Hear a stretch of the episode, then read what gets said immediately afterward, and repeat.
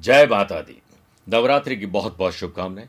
प्रिय साथियों, नवरात्रि न केवल व्रत के लिए, पूजा पाठ के लिए, बल्कि हमारे जीवन के बहुत सारे दुख और दरिद्रों को दूर करने का एकमात्र साधन है।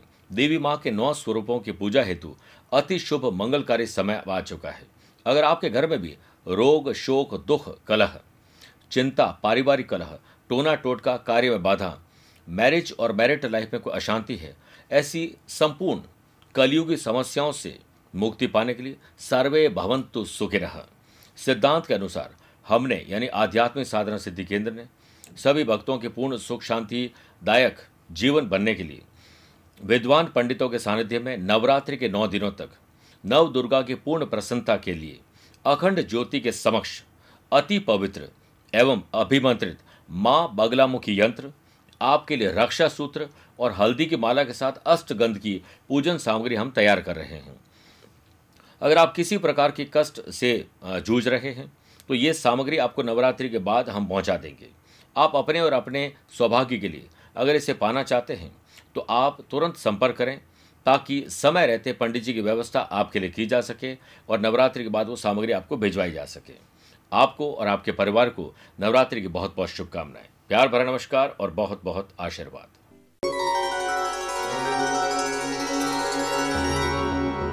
सर्व मंगल मांगल्ये शिवे सर्वार्थ साधिके।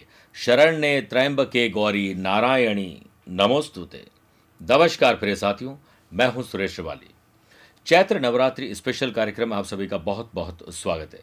आज हम बात करेंगे, चैत्र नवरात्रि कब से प्रारंभ हो रही है?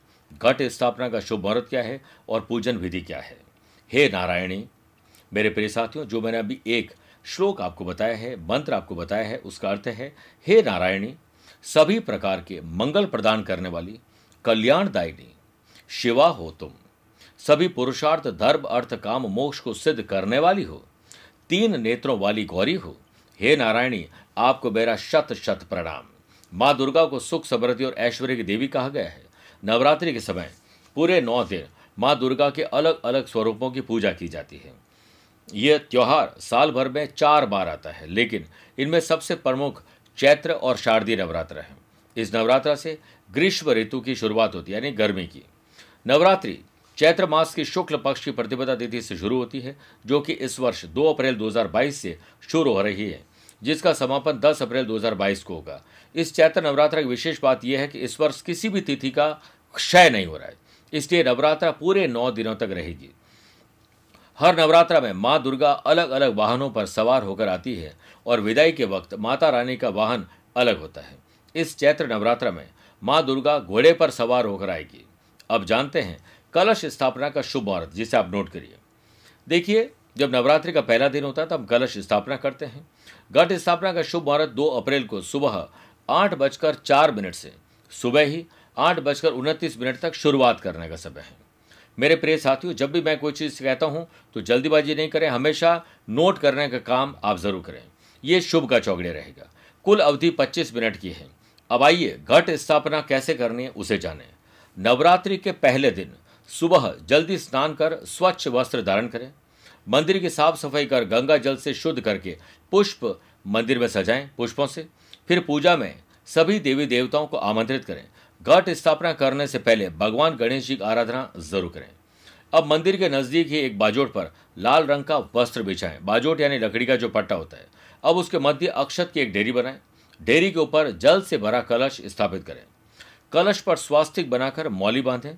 कलश में साबुत सुपारी, सिक्का, हल्दी की गांठ, दुर्वा, अक्षत और आम के पत्ते डालिए।